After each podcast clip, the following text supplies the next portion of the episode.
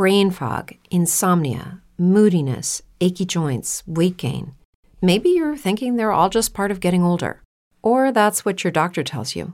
But MIDI Health understands that for women over 40, they can all be connected.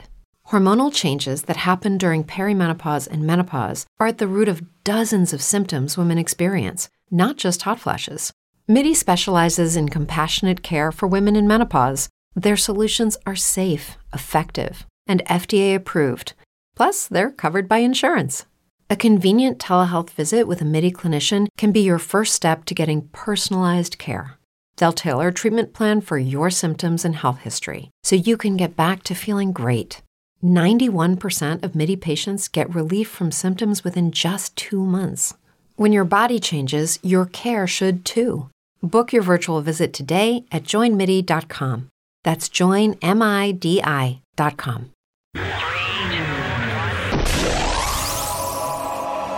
Now, detonate the reality bomb!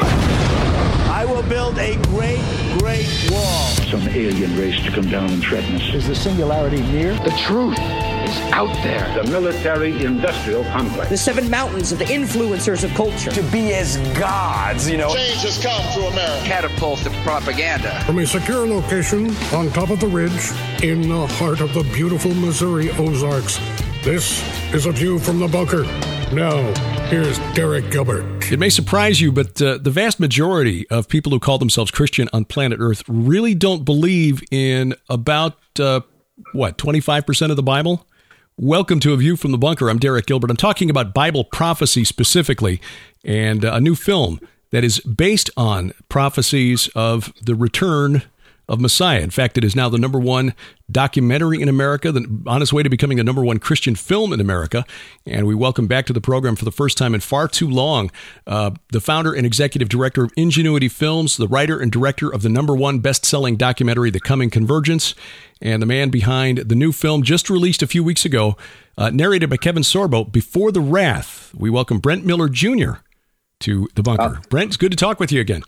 Yeah, thank you, Derek, for having me on. This is uh, this is fantastic. We uh, saw each other for a bit in uh, San Antonio at the uh, uh, conference there uh, last summer, and boy, a lot has changed since then. yes, it has. Yeah, here in in the U.S. and around the world, as we're watching a lot of well stress, a lot of fear. In fact, as we we look at the spread of this this virus which is causing a lot of economic hardship. And now you're seeing some very harsh words being exchanged by the Trump administration and uh, the government of China, which uh, you could almost argue accounts for all four of the riders of the apocalypse in Revelation 6. Um, when you look at, uh, before we get into the, the subject of the film, Before the Wrath, when you look at what's happening out there, how closely do you think this tracks with end times prophecy, and, and what is your takeaway from all this?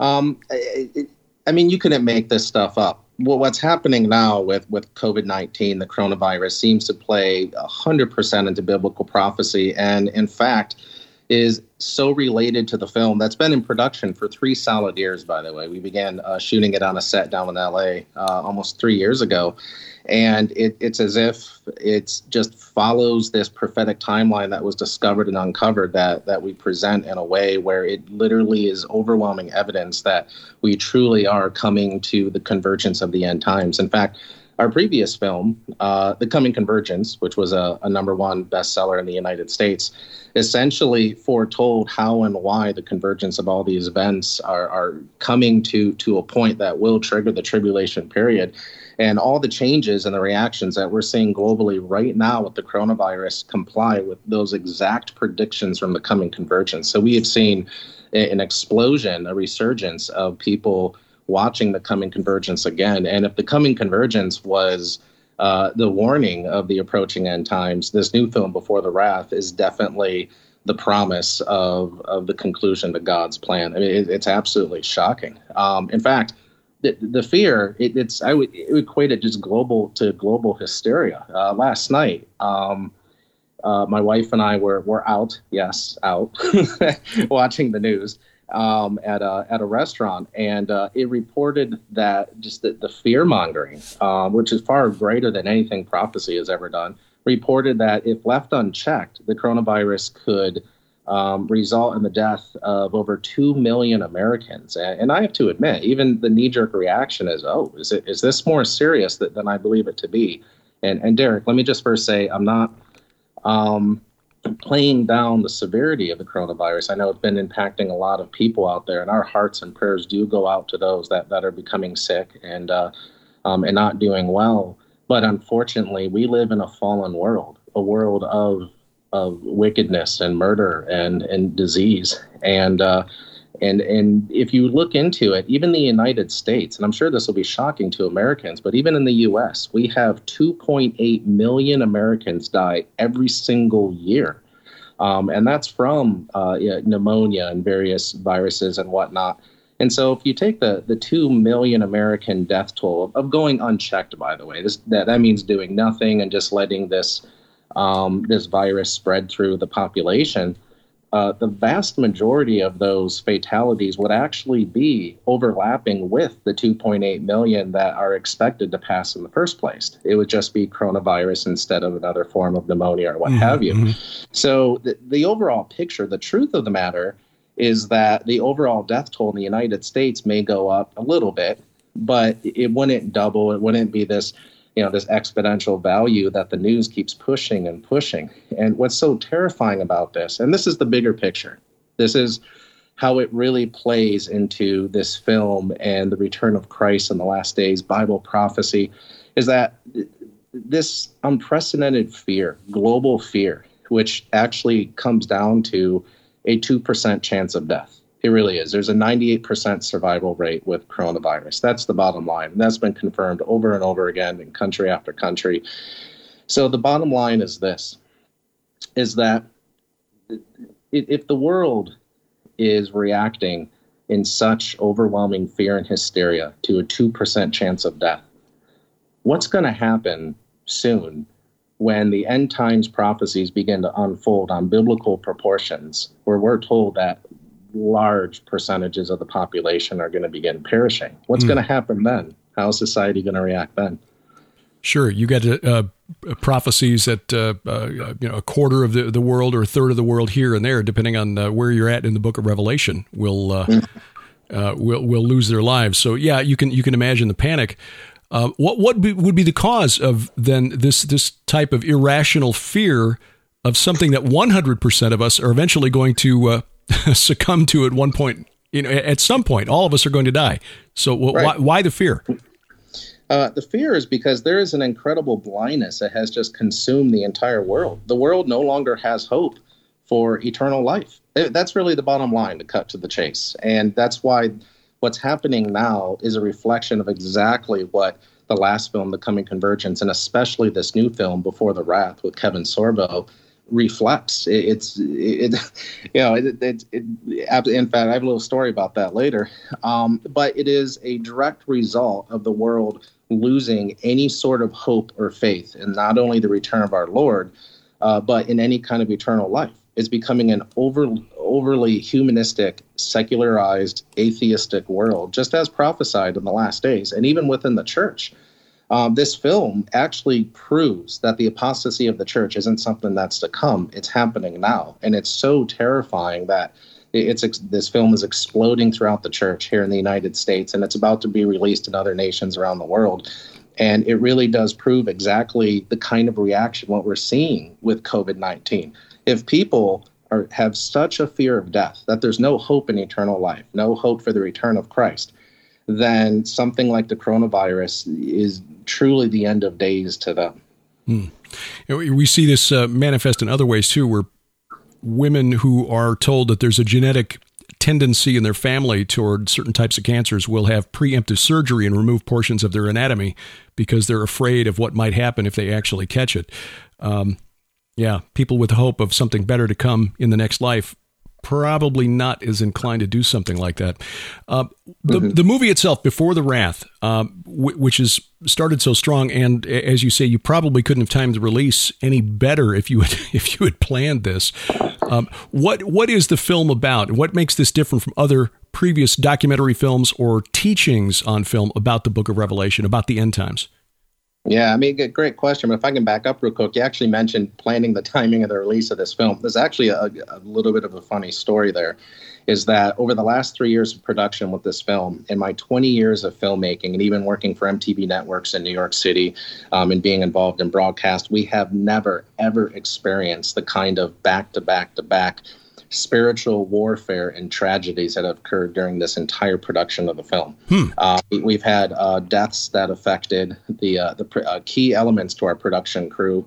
Um, we've had uh, the fires in LA. We were supposed to record with Kevin Sorbo in a studio, right, in, in Burbank for the narration, and that's when the LA fires broke out. And so uh, he left Los Angeles, and our entire crew had to reschedule three months later out in New York uh, with, uh, with, a new sound engineer. And and it's been we've had you know public relations attacks. We've had I mean it's been literally one thing after another after another after another that's actually delayed, and the fans that that um, have been waiting for Before the Wrath to come out, and there's a lot of them uh, because we hear it on social media. Uh, mm-hmm. So we we love everyone's support.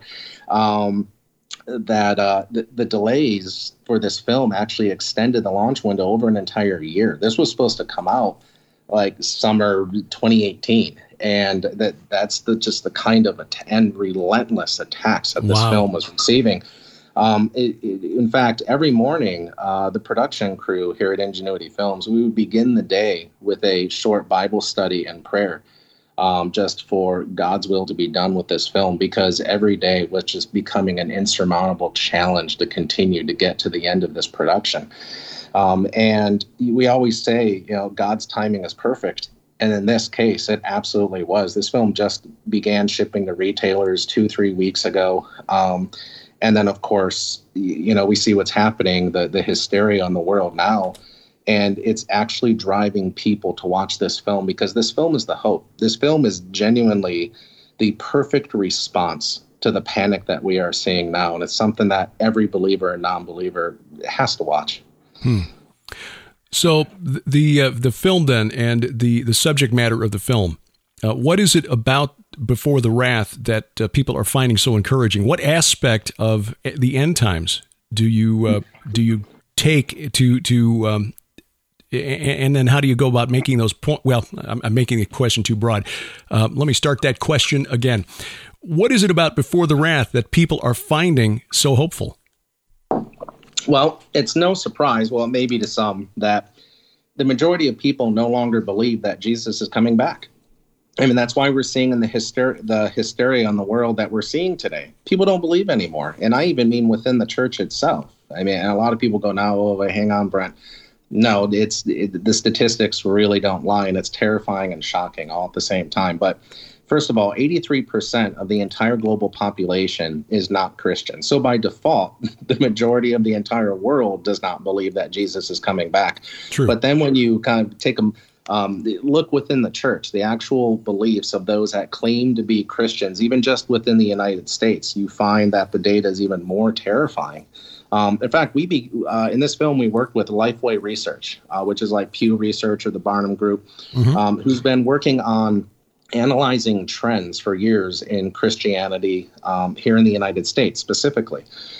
And um, what we found out is that when it came to, for example, uh, the belief in the rapture, um, that only 36% of people believe in a pre-trib rapture, and that means yeah, people kind of have this uh, this idea that maybe the pre-trib belief, belief is the the majority belief within Christianity. It's not. It's 36%. Right. And uh, it continues to break down where I believe about 14% believe in in a, in a mid-trib view. And it, there's all these kind of alternate views now that are popping up and expanding. But that's not the shocking part. The shocking part and we really had to dive into this data because we didn't believe it at first was that 25% of christians actually no longer believe in the rapture um, and that statistic is is growing exponentially mm-hmm. every year Um, and that includes pastors. It means one out of four Christian churches in America don't teach the pastor or teach the rapture because they, they say it's not real. And these are the same churches that are marginalizing Bible prophecy. And another terrifying statistic you talk about a loss of hope in the world where things like coronavirus are just causing mass hysteria. Just wait you know, for what's coming, according to, to eschatology. Um, is that we found out that up to 98% of churches in the United States actually no longer talk or teach prophecy. Yeah. And that's based on some very interesting data, obviously, that's presented in the film in, in, in far more detail. Um, so only 2% of churches on any given day can be found teaching from something from a prophetic book of the Bible or teaching about something prophetic. Now, what's terrifying about that and how this all kind of connects is that you can't remove prophecy from the Bible without removing, also removing the return of Christ. They're, they're synonymous with one another. You can't do it. Yeah, absolutely. I mean, that's what the whole point of the, the Bible is. It's about uh, his his return and the, uh, the the ultimate resurrection of the body of Christ. I mean, First Corinthians 15 is like an entire uh, course in uh, Christian theology right there, and uh, Paul spends about half the chapter on uh, the resurrection and what is to come. Um, so when you began production on Before the Wrath, uh, you, you, you found some research discoveries from uh, an area where Jesus spent a good part of his life that uh, factored into the film. Uh, what were these new? I mean, what was the research? What was discovered that that makes Before the Wrath different from uh, other films that have gone before?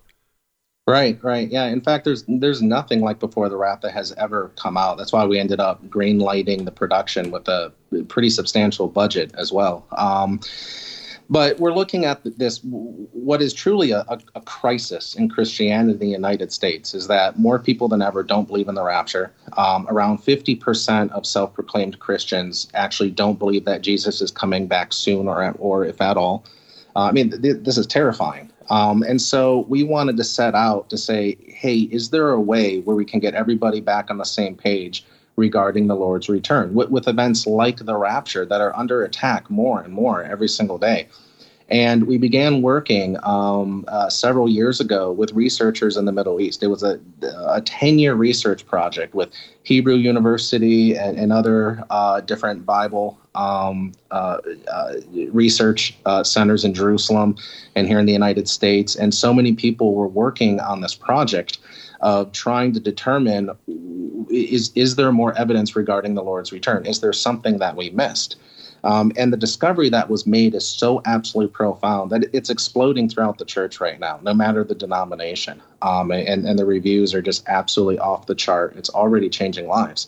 And it, you know, initially one might think, you know, well, there's nothing new under the sun. You know, it should be in the Bible. It absolutely is in the Bible. That's what's so shocking about this discovery that mm-hmm. it's been right there under our noses all along, right in the scriptures, woven from the Old Testament all the way through the very end of Revelation and it just seems as though scholars have missed the the point of why some of these things were all there and it is based on new discoveries specifically in the galilean area now, now let me back up and and first let me start out by saying we know that jesus was a jew but I think a lot of people forget that he was more specifically a Galilean. Mm-hmm. And you would say, well, why does that make a difference? Well, you have to remember that all of his disciples, with the exception of Judas, of course, were Galileans as well.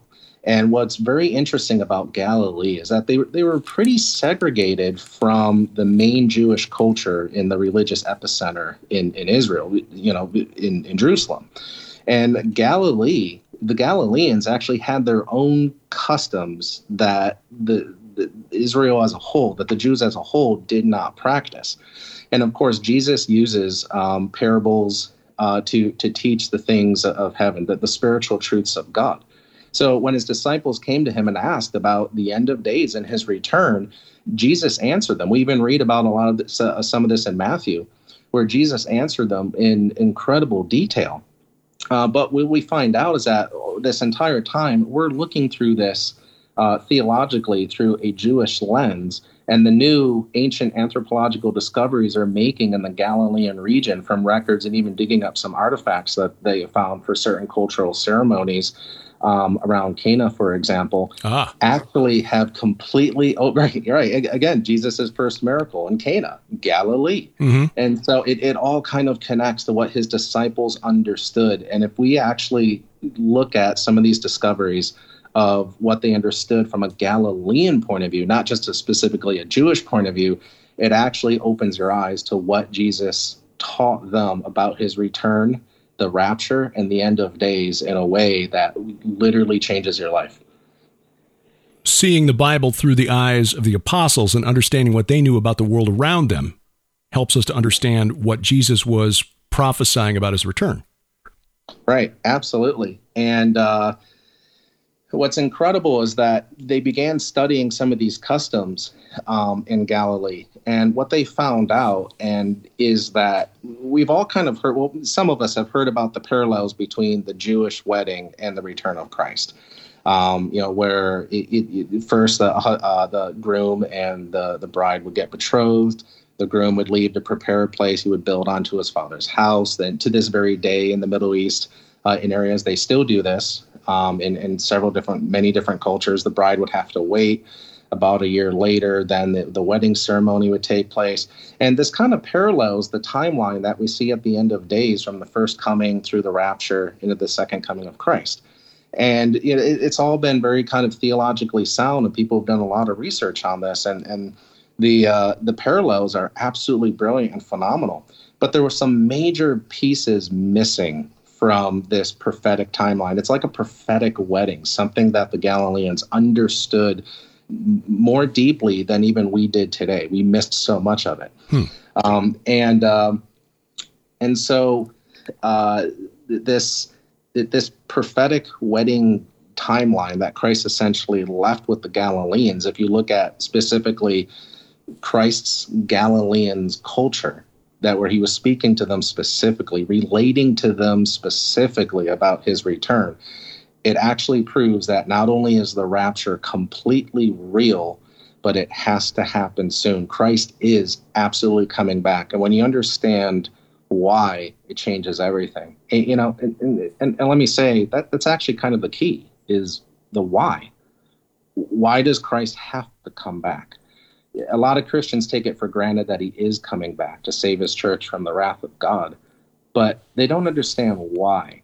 And Christians can't even get onto the same page as to how and why, you know, our, our Messiah is returning. What is the non-believing world supposed to think? Yeah. Um, Yeah. It's well. It's uh, always struck me that uh, without uh, understanding the book of Re- Genesis and the book of Revelation, it's like building a house. Not only building your house on shifting sand, it's putting it's building a house and not putting a roof on top. So you've got no foundation. You've got nothing to keep the water from getting in and ruining uh, everything inside.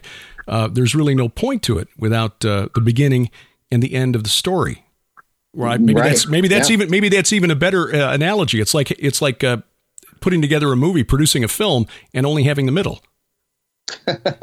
exactly. In fact, uh, you know, when polling churchgoers, um, the, the, most contention that's generated uh, regarding the rapture uh, in the last days is always about the when, you know, pre, mid, post, and and what events are unfolding. And th- th- these are very important debates, very important discussions for sure. Um, but no one asked the question why. Mm-hmm. And, and so, and this film actually answers why in such a way that it, I, I, don't think you can ever look at um, you know the rapture the same way again. And we've been told um, that by a lot of people that this is hands down the most overwhelming smoking gun evidence ever presented that proves the rapture is real. Um, in fact, we had a, a, film premiere out in California. It was a sold out premiere with all walks of life, which was very surprising. Right? Young, old people, different religions, all at the film premiere for Before the Wrath. Uh, very surprising. And even those that came in admitting to be agnostic walked out saying, you know, this is the best argument I've ever heard for the return of Christ. I mean, that, that's a powerful statement. How does understanding the rapture and the need for the rapture affect the faith of young people? Um, well, it actually all comes back to the marginalization of Bible prophecy, kind of what we what we began talking about. I mean, ultimately, that that's the hope. In fact, it is the gospel itself. The gospel is that Christ came, died for our sins, rose from the dead, went to heaven, and he's coming back for us one day. If you leave out the coming back for us one day, then you you've gutted the Bible. You you don't fulfill God's plan. So if he's not coming back, then how can you believe any of it? Remember, uh, they say 25 to 30 percent of the Bible is prophetic, roughly about 2,500 prophecies, and two thirds of them have come to pass already. So that has come to pass historically, and we know that through even extra biblical historical records. Then the remaining one third of the prophecies must come to pass. But this all comes back to prophecy being marginalized in the church, especially with young people. Because, as I previous, previously stated, you can't remove prophecy from the Bible without also removing the return of Christ, right? That's mm-hmm. why so many Christians aren't even sure if he's really coming back. But there's a bigger problem actually happening too, and this has to do with the apostasy, is that if you remove prophecy from the Bible, which is God's way of proving to us that He is God. We're even told, I, I tell you these things uh, that, that are going to happen. So when you see these things, you will know that I am and believe. I mean, it, it's the point of Bible prophecy because it must be from a divine source. And so if you remove prophecy from the Bible, not only do you remove any discussion or validity behind the return of Christ, but you also are removing upwards of 30% of the entire Bible itself that proves that the Bible is of the one and only true God. So when you look at millennials and generation wires and, and, and all the, these younger generations that Christians these days, I'm sure a lot of people listening to this program now where they just can't reach these people that don't understand the validity in the Bible. It's because the proof of why the Bible is real has been real has been removed. Mm-hmm. And the proof is through Bible prophecy. Yeah, and, and ostensibly, I, I would also argue that uh, because many of the characters that are in it, including the Holy Spirit and Satan, uh, are considered fictional make believe uh, or just symbolic by uh, many in the church, including some of the pastors. Um, right. When you put the film together, uh, you consulted with a number of uh, experts in this film to make the case. Who, who did you talk to and what did they contribute? Oh wow, we have uh, a lot of the researchers themselves. Um, uh, you know, have, been overseas in, in some of these dig sites and looking at some of the discoveries in, in ancient anthropology for, for years. But the the roster that we put together, I personally believe, is one of the most amazing prophecy oriented rosters we've ever seen in a film of this nature um, that really kind of help to explain and present these findings. Um, we have uh, uh, Jan Markell from Olive Tree Ministries, mm-hmm. which is a huge supporter of this film. Um, we have Amir Tsarfati from Behold Israel. Yeah. Uh, Jack Hibbs um, from Calvary Chapel, Chino Hills. Uh, J.D. Farag um, is, is in the film.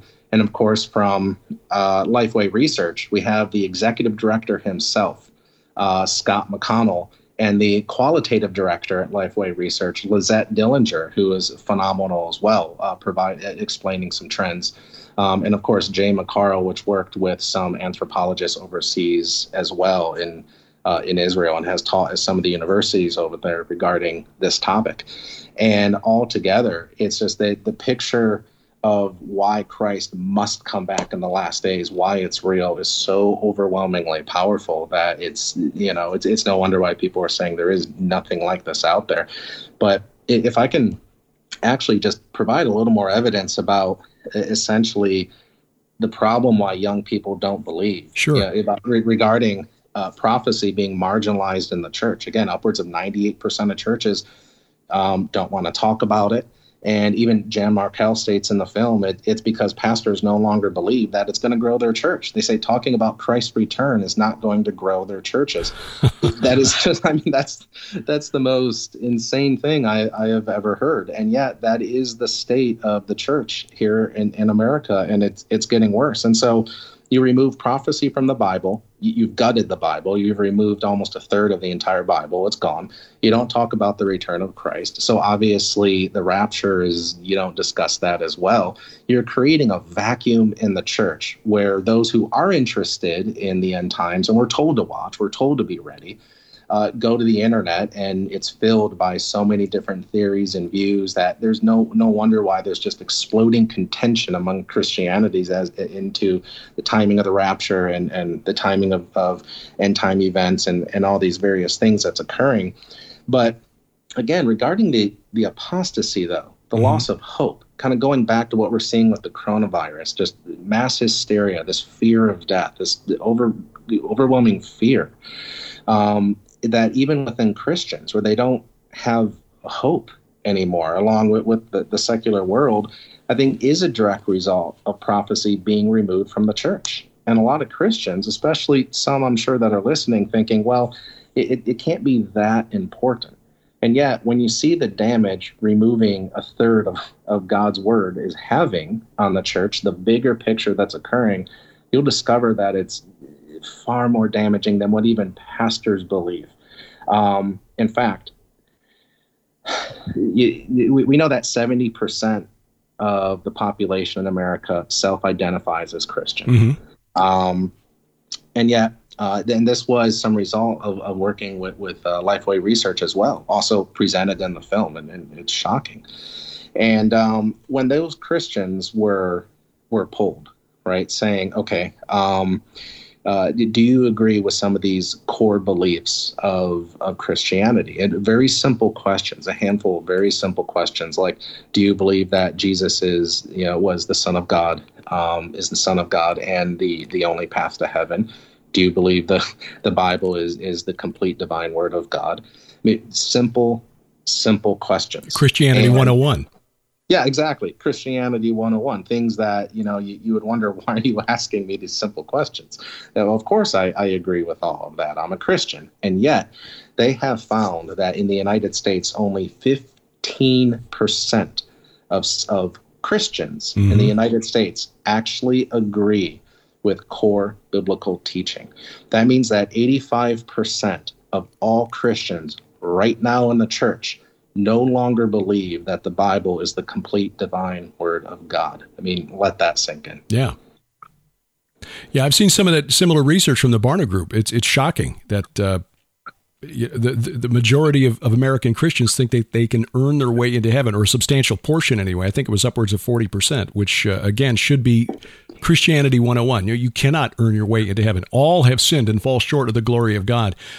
Um, but when you you're, you're right. When you start cutting things out of the bible because this part is weird we don't understand this part and this is just symbolic and uh, maybe john was just hallucinating anyway uh, it, it sort of gives license for people to read the bible and then just kind of project their own interpretation onto it rather than trying to draw out of it what the uh, prophets and apostles understood yeah, right, absolutely. Um, in fact, and that's why we felt that now more than ever that this film is so crucial for the church, especially the, the 98% that's marginalizing prophecy. Our goal is to get this into the hands of the pastors. We want them to show their congregations because some of them that they want to talk about prophecy, but of course, there's this incredible fear that's resulted from uh, prophecy being sensationalized in the media. Not all media, uh, but a, a, lot of the mainstream media sensationalizes it uh, to the point where it's people believe it's a fringe topic. They don't know how to debate it. Uh, they kind of started pulling away from teaching eschatology in seminary school years ago. So pastors are no longer equipped with things like apologetics to explain um, Bible prophecy in a way that congregations can understand. And so um, when it comes to the blessed hope, the return of the Lord, people hear about it, but they don't understand it at all. Not even Christians, the majority of all Christians in the church today, can explain why there must be a rapture. They can't explain why there must be. Then when someone comes along and they say, hey, you know, there, there might not be a rapture. In fact, Jesus might not be coming back at all. They go, oh, well, maybe. And so the, the world is falling into this hopeless despair, and it's a lie so this film really is meant for the sole purpose of rejuvenating, reigniting that discussion about the return of our Lord and having hope in this world. I mean, it also contains some very serious warnings for the church, but ultimately, it, the ending is an emotional message of hope of why Christ is coming back for his bride, why he is coming back for his church before the wrath of God is poured out. So the comments that you've gotten back from people who've seen the uh, the film, which uh, as we're recording this has been out for just a couple of weeks now, um, and and doing very well, which is which is wonderful to hear. W- what are some of the uh, the common uh, responses, common uh, observations that people have made about the film? Um, it surprisingly, there's so much contained within the the truth that's presented in this film. The comments have been all over the place, but shockingly off the chart positive, which we did not expect. Everything from pastors who have claimed that for the first time in years, they are now going to teach some of the findings presented in this film and talk about Bible prophecy for, the first time in a long time at their their next sermon on Sunday. Of course, this is before the um, you know uh, the kind of public distancing is taking place. But um, pastors are now saying this is a tool I can use to talk about the return of Christ and, and prophecy and bring it back. That actually doesn't create division; it unites. You know, and it's absolutely incredible to see that in the in these last days. Um, but uh, what we find uh, from Christians that are even continually going to church, that they are founded in the Word in their life, we're hearing from them every single day in customer support, emails, phone calls, even through Olive Tree Ministries. We're, we're getting feedback uh, from them over there. And across the board, it's been, I never knew this. You know, people saying, I've been a Christian for 30 years and I have never, ever heard any of this in my life. And I'm sure 99% of Christians have never heard of this. And it's completely rejuvenated our hope in the return of Christ. And ultimately, that's the point because we're, we're told Bible prophecy not to scare us, but to prepare us. And I know that's a line from Jack Hibbs. Sorry, Jack. It's a really good line.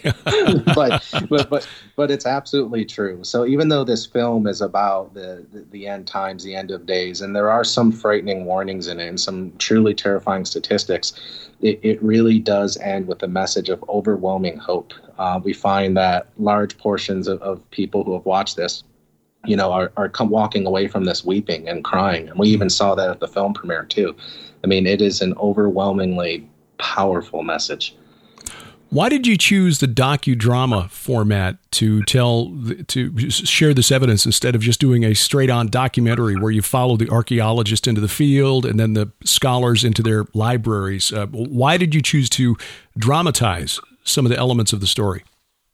Yeah, that's actually a, an amazing question and something we first talked about ourselves before we even began production here in Ingenuity Films. We thought some of this research is recorded in in some archaeological uh, writings and books and little fragments there and here and and maybe this can be just presented in a book or maybe this could be presented just in a standard documentary where we show the evidence. But you know the impact and that's what it was. The more we looked at what was discovered the impact that it has on a life is so profound and is so needed in these last days, especially looking at these statistics of how much Bible prophecy is being marginalized, how much the church is falling away from their, their hope, the, the blessed hope, uh, just the, the overwhelming blindness that's spreading through the church here in the United States and globally, that we we prayed about what should the budget of this of this thing be? Ultimately, it's about an, an ancient wedding and the return of Christ. Are people even going to be interested in watching this? And the more we just put our faith in the Lord, saying, "What do you want us to do with this discovery?" You know, will Christians even care? You know, with all the deception going on in the world these days, and we were led with in in just being told that not only does this have to be produced as a film, but it's actually our largest budgeted film we've ever produced in the history of Ingenuity Films. And it's a docudrama because this film truly portrays the love of Christ for us in these last days with these horrible things that are that are happening all around us in such a way that the only way to really get that message across to not only those that are losing hope within the church, but especially to those that aren't believers, that have no hope out there in the world, is to present it with actors with an unfolding true story from the time of Christ that portrays the emotion, the seriousness, and the love that God has for us of why He must come back, why it's real, and why we can genuinely bet our lives on it. when people get that message, how then would they apply it? Coming back to the beginning of our conversation, to what we see happening around us with the economy that appears to be falling apart, the Treasury Secretary telling senators, if you don't pass this package, we could have 20% unemployment, which we haven't seen in the United States since the Great Depression in the 1930s. Right. There are a lot of people out there who are going to go through a lot of economic hardship if the, even if they manage to avoid the virus itself. How can people looking at that and saying, even if we keep our family healthy, we don't know how we're going to make the rent and put food on the table. Uh, how would they take encouragement from before the wrath? Right. Well, the encouragement of the film is the same encouragement that we, we are taught in the Bible because ultimately this film is founded 100% on on the word. Um, and that's that no matter what is going on in this world, we have to let it all go. You know, this world is perishing, it is passing away, and our hope cannot be in the things of this world. All the promises in this world are of Satan, they're empty, they're lies. You know, you, you can't get out alive, so to speak. The only, I mean, you can't. You know all, all the all the pleasures and the abundance and the so-called you know security that, that people feel that they have it's all a lie. It's an empty shell. And the only true hope that we have in life is eternal life with christ in the next life.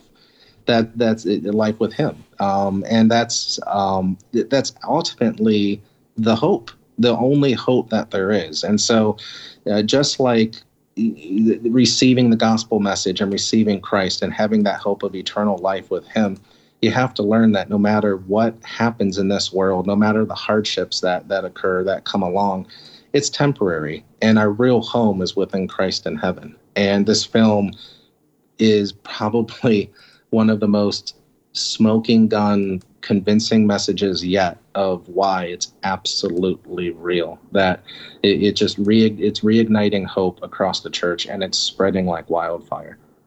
Well said. It's uh, as paul wrote to the church at corinth if in christ we have hope in this life only we are of all people most to be pitied. Uh, brent one, one final question and this is just something that occurred to me because i've got an odd way of looking at things. Um, in, in a previous book of mine i cited some research by a, uh, a scholar who, who documented etymologically that the Greek heroes like Heracles, Theseus, Perseus were just drawn from the uh, the Canaanites and the Amorites and their veneration of the Rephaim, who were essentially mm-hmm. just the Nephilim, Genesis 6, verses 1 through 4. Uh, their veneration of the Nephilim, the Rephaim, was transmitted probably through Anatolia, you know, Turkey, to uh, to the Greek cultures and that kind of veneration continued, where they they were uh, you know worshipped. Melkart, who was the chief god of the city of Tyre in the time of Jezebel and Ahab, Melkart mm. was just the Phoenician name for Heracles, and since Heracles was the son of Zeus, and Jesus in Revelation two pretty much identified Zeus as Satan. Mm. Was it kind of weird having Kevin Sorbo, who played the son of Satan, a Nephilim, one of the Nephilim narrating this film. Did that ever come up in conversation? actually, no. That is never actually. Well, I'm not up. really surprised. no, but I mean, I, honestly, Kevin Sorbo, who, who's very clearly a very uh, uh, outspoken uh, conservative and, and Christian. Um, you know, he's kind of standing up against, um, you know, the the marginalization of Jesus in Hollywood. Has been an incredible supporter of the film, and uh, he's been absolutely fantastic uh, to work with. And uh, um, you know, like us, he, he's fighting the good fight in these last days, just trying to get the truth about Christ out there. No, I, I, follow his Twitter feed, so I'm very aware of that. Uh, and another friend of ours actually played golf with him a couple of weeks ago, and uh, we were hoping we could exploit that friendship to get uh, Kevin for an interview. But uh, uh, I, I, understand he's a very, very busy guy, but a, a, real coup to get him for the film Before the Wrath, which is available now. Uh, where do people go to see? Before the Wrath, and even perhaps your your earlier films like The Coming Convergence. Um, well, Before the Wrath is uh, available uh, at beforethewrath.com. And of course, also Amazon and Olive Tree, and, and it's it's rolling out to uh, all the major retail soon, uh, retailers soon, including Walmart, Target, and Best Buy, and of course digital uh, worldwide on almost every platform that there is. Um, Uh, but uh, it, to see all the films that that we've produced, you can go to ingenuityfilms.com. Okay, and I'll put links to both of those sites in the show notes. You'll find the uh, show notes at vftb.net or uh, wherever fine podcasts are sold, which is, of course, where you'll find A View from the Bunker. The film is Before the Wrath, narrated by Kevin Sorbo, Brent Miller Jr., who is the founder uh, and executive director of Ingenuity Films, the man behind the uh, the production. And God bless you, brother, for for bringing such production values to a topic that uh, is mostly overlooked by most of our churches. Yeah, thank you, Derek. God bless you too. It's been great. Brent Miller Jr., ingenuityfilms.com. That's the company's website. The film's website, beforethewrath.com. And as we're bringing this to you on March 29th, 2020, it is the number one documentary at amazon.com. Interesting. A film about end times Bible prophecy, the number one documentary at Amazon.com. So check that out. You'll find links in the notes at VFTB.net. Coming up, why we don't think COVID 19 is a total psyop. That's straight ahead on A View from the Bunker. Ladies and gentlemen, prepare yourself for one of the most shocking special offers in Skywatch TV history. We proudly announce the Shadowland Ultimate Collection. For your $35 donation during this very limited time offer, you'll receive the groundbreaking new book by Dr. Thomas Horn, Shadowland, that exposes the deep state actors at war with Christianity, Donald Trump, and America's destiny. The best selling book by Pentagon analyst Lieutenant Colonel Robert Maginnis, Progressive Evil How Radicals Are Redefining America's Rights, Making Her Globally Irrelevant for the End Times. Author Carl Gallups' brand new book, Masquerade, that explains the supernatural forces operating behind current global events. But this critical three volume collection also includes the original five part Skywatch Television Shadowland Investigative Series on DVD, absolutely free. Moreover, this incredible series contains the never before released on DVD, world exclusive behind the scenes interview regarding perhaps the biggest scandal and cover up in U.S. history. So hot, we're unable to discuss the specific contents on network television involving a two hour investigative interview with new forensic information connected to the Robert Mueller report that may soon send shockwaves through Washington, D.C. and around the world. But we're just getting started. The Shadowland Ultimate Collection also includes the brand new, never before released audio series by Dr. Thomas Horn himself The Hidden Occultism of Epstein's Orgy Island. What demonic atrocities were going on at Epstein Island, and who were the high powered individuals involved in some of the darkest occultic activities the world has ever witnessed. The contents of this mind boggling three part exclusive audio series are far too sensitive for network broadcasting and are directly from the private vault of Dr. Thomas Horn, available nowhere else.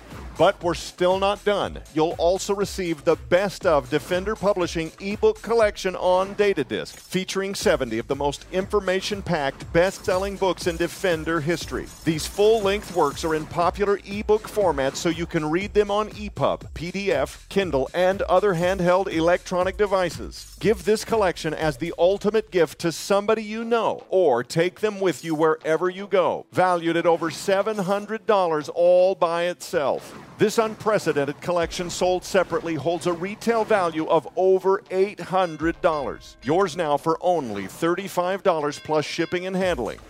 Don't miss this once in a lifetime Skywatch TV exclusive offer, the Shadowland Ultimate Collection, available now at skywatchtvstore.com.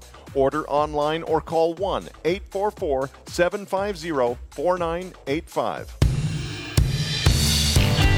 Talking the walk from the beautiful Missouri Ozarks every Sunday night. This is A View from the Bunker online at VFTB.net. Follow us on social media Twitter at View from Bunker or my personal Twitter feed at Derek Gilbert.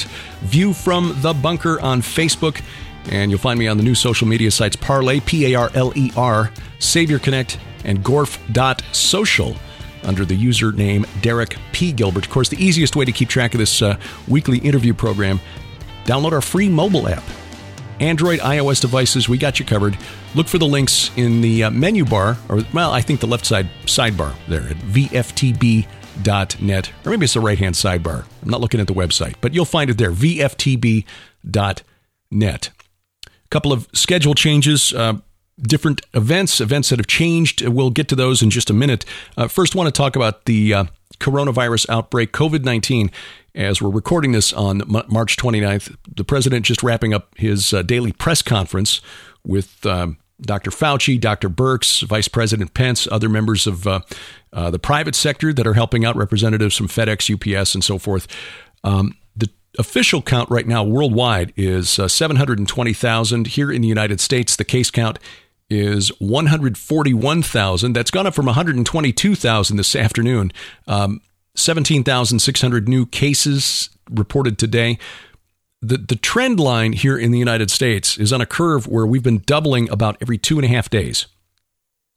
Every two and a half days, which means that by Thursday morning here in the United States, we should be at about 280,000. And by next weekend, we should be at half a million, unless that trend changes. And we pray that it does. One of the uh, takeaways from today's press conference with President Trump is that uh, the federal government is recommending we spend another 30 days, another 30 days doing our best to isolate ourselves from unnecessary travel. And, you know, for us, that's not much of a hardship. Sharon and I are kind of introverted, which might surprise you considering how much content we put out each week. Um, between our podcasts, and we've relaunched PID Radio, by the way, if you hadn't heard. Uh, we're doing it every afternoon now. Uh, the thought was to do 10 minutes a day, and it's already lengthened to about 30. Uh, so we're between that and what we do for Skywatch TV, um, an hour, we're basically putting out four or five hours of content a week. Um, but at heart, we are really introverts, and we would be happy to stay home for a long, long time. But not everybody has that luxury. Uh, we're blessed in that we were able to put away enough for a while over a long enough period that uh, we could stay home for a while. Um, you may not be so blessed. And I, I, get that. I get that. We have not always been so blessed. Uh, so another 30 days could be a real hardship. Uh, and I understand why people may be thinking that this is all made up, that the threat doesn't seem really real. And I get that too. Sharon and I rarely take official stories at face value. We, we haven't for a very long time. That's what led us down this path. If we took the official story at face value, um, I'd probably still be selling steel, you know, or preaching the gospel a, a, a totally different kind of way. But um, at some point, when you're analyzing what's really real from open source intel, meaning what we can access on the internet, you have to triangulate from a variety of different sources. Uh, I am not one with a medical or even a science background, but Sharon is. Uh, degree with honors in molecular biology. And because she graduated as an adult student, you know, in her 30s, she actually studied, unlike me. I got mine, you know, right after high school. So she's read enough academic papers about this virus coming from enough different sources, enough different places around the world, including China, that um, she is convinced, and thus I am convinced, that this is a real danger. Now, are there governments or people within government looking to exploit this to extend their power? Yes, of course. It's what governments do. There are discussions taking place between government and uh, the high tech industry to use our cell phones and the GPS data generated by those phones to track our movements, you know, to control the spread of the virus, of course. But it doesn't take a lot of imagination, and you don't even need to believe in end times prophecy to see how that would be really useful to a future one world government. That said, it doesn't mean that this virus is a hoax or made up or far less dangerous than what they've been telling us. New estimate, which is um, similar to a model that uh, Dr. Birx and Dr. Fauci were talking about on today's update. This comes from the uh, oh International Medical. What is it? IMHE, International Medical. Um, that's it's a organization at uh, the University of Washington, and I wish I'd written it down now, but I didn't. Um, anyway, their their new model projects um, a much lower potential uh, death toll here in the United States from the outbreak. They're they're estimating uh, eighty thousand deaths from this, which is um, still far too many, but it's certainly a lot lower than the two million that was originally projected, or as a worst case scenario. Um, this estimate from the IM, IM yeah, IMHE, IHME, what, well, anyway, University of Washington, um, a group that does modeling of um, medical scenarios like this, assumes that we're going to continue with strict um, isolation protocols and social distancing. But even with that, even with the lower estimate, which suggests to some that, hey, this isn't as bad as they thought it was going to be, uh, it, it still suggests that because these cases are all hitting within the next few weeks instead of spread out over the course of an entire flu season like the annual influenza, um, they're estimating that by the middle of April, around April 14th, we're going to run into, we'll be in a situation where we're going to need about 50,000 more hospital beds than are available in the country. And uh, there are hotspots where you've got bigger clusters of cases that will probably be in worse shape than, uh, say, us here in the Ozarks. I mean, for some reason, Springfield, Missouri's got a pretty high hospital bed per capita rate. Um, New York City, which is the epicenter here in the United States, may be in real trouble in a couple of weeks. We'll know in a couple of weeks, probably. I mean, we, we will likely know whether this has been overblown, hyped, out of proportion, or not within a couple of weeks. And I pray that this model from the uh, IMHE is correct because it suggests that we should be past the worst of this by uh, late May, which would be awesome because we've got a lot of things that we had scheduled to do this year that um, would not be possible if we're going to have to be self isolating through. Uh, uh, you know, through the end of the year or, or even into the fall. So we are sincerely hoping that this is not as bad as uh, we have been warned, and that we'll be past the worst of this within the next within the next uh, say four to six weeks. But to that end, the president today asking all of us around the country to um, self isolate as much as is possible for another 30 days. And uh, we will see how this goes. Because again, if the models that they're working with are correct, and we pray they are, in fact, I'd be great. It'd be great if these were if these were overblown too. But uh, if the models are correct, we should see the curve in the number of new cases begin to decline after the middle of April. And I pray that that is correct. So, uh, as we've been telling you, the uh, Scottish Bible Prophecy Conference, which was scheduled for late April in uh, Troon, Scotland, near uh, Glasgow, that has been canceled. That may be rescheduled at some future date, but don't have any information on that right now. Future Vision 2020, the Prophecy Watchers Conference for June in Colorado Springs, June 18th through 21st. That is going to become a virtual conference. We'll have more details on that as they become available. Uh, the following weekend, the Battle Ready Conference in San Antonio. Have not heard any news on that one yet. As far as we know, that is still on. June 25th through 28th at the Grand Hyatt San Antonio, Steven Bancarz, Russ Dizdar, Pastor Carl Gallups, Brandon Gallups, Rabbi Zev Porat, and musical guests Cutlass and John Schlitt. For more information on that, battlereadyconference.org. The True Legends Conference in July, July 10th through 12th. That has become a, a virtual conference. In fact, um, that means I've got to get my presentation done like tomorrow, literally, but you know what I'm saying? Like right now, instead of pushing it off till June, which is probably what I would have done, uh, because we're going to be recording these. And there'll be more information forthcoming at gen6.com, G E N S I X.com.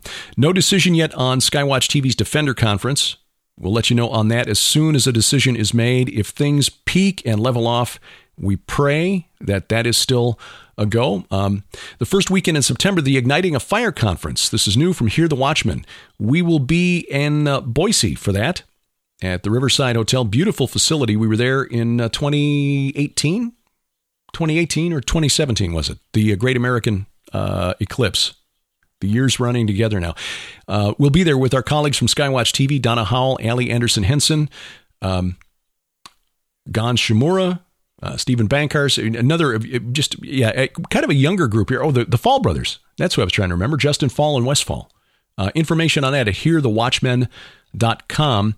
And uh, still no decision yet on the Skywatch TV tour of Israel. Uh, that is scheduled for mid October, October 12th through 25th, with an optional four day extension to Sardinia, a separate eight day extension, a separate eight day tour of Sardinia, October 29th through November 5th. Uh, we are still proceeding as though that's on, but we're going to make a decision on that by the end of uh, April. So uh, keep your eyes on that. Skywatchinisrael.com is the website there. Skywatchinisrael.com. Now, this weekend, Sharon and I agreed to join another conference in September. So we are praying that by September we will be uh, cleared for travel. This is the Nephilim Again conference. Uh, we've been invited to uh, join L.A. Marzulli, Russ Dizdar, and our colleague now with us at Skywatch TV, Drew Graphia, with um, videotaped appearances uh, Gary Stearman from Prophecy Watchers, Chief Joseph Riverwind, and more. This is September 18th, 19th, and 20th at uh, the historic Cherry Valley, Cherry Valley Lodge in Newark, Ohio. And if you're in Ohio, please let me know. Is that the correct pronunciation? Because, because I, I used to know some folks who lived in Newark, Delaware, and they were very clear that uh, Newark, Delaware is not pronounced like Newark, New Jersey. So uh, I want to make sure I get New, Newark, Ohio, or Newark, Ohio correct, whichever way it is. But for more information on that conference, um, NephilimAgain.com, NephilimAgain.com, and we're honored to uh, be a part of that. So that's what's on the calendar. You'll find more at our weekly at the website for our weekly Bible study, gilberthouse.org, gilberthouse.org. We're going to put all of our calendar stuff there to keep it centralized. And uh, so, as uh, things change, develop, uh, or are added to the calendar, you'll find them at gilberthouse.org. A View from the Bunker is a production of Gilbert House and released under Creative Commons Attribution Non Commercial No Derivatives 4.0 International License. Our opening theme, Iron Bacon by Kevin MacLeod. His website is incompetech.com. Our announcer, DC Good. We wrestle not against flesh and blood. I'm Derek Gilbert, and this is A View from the Bunker.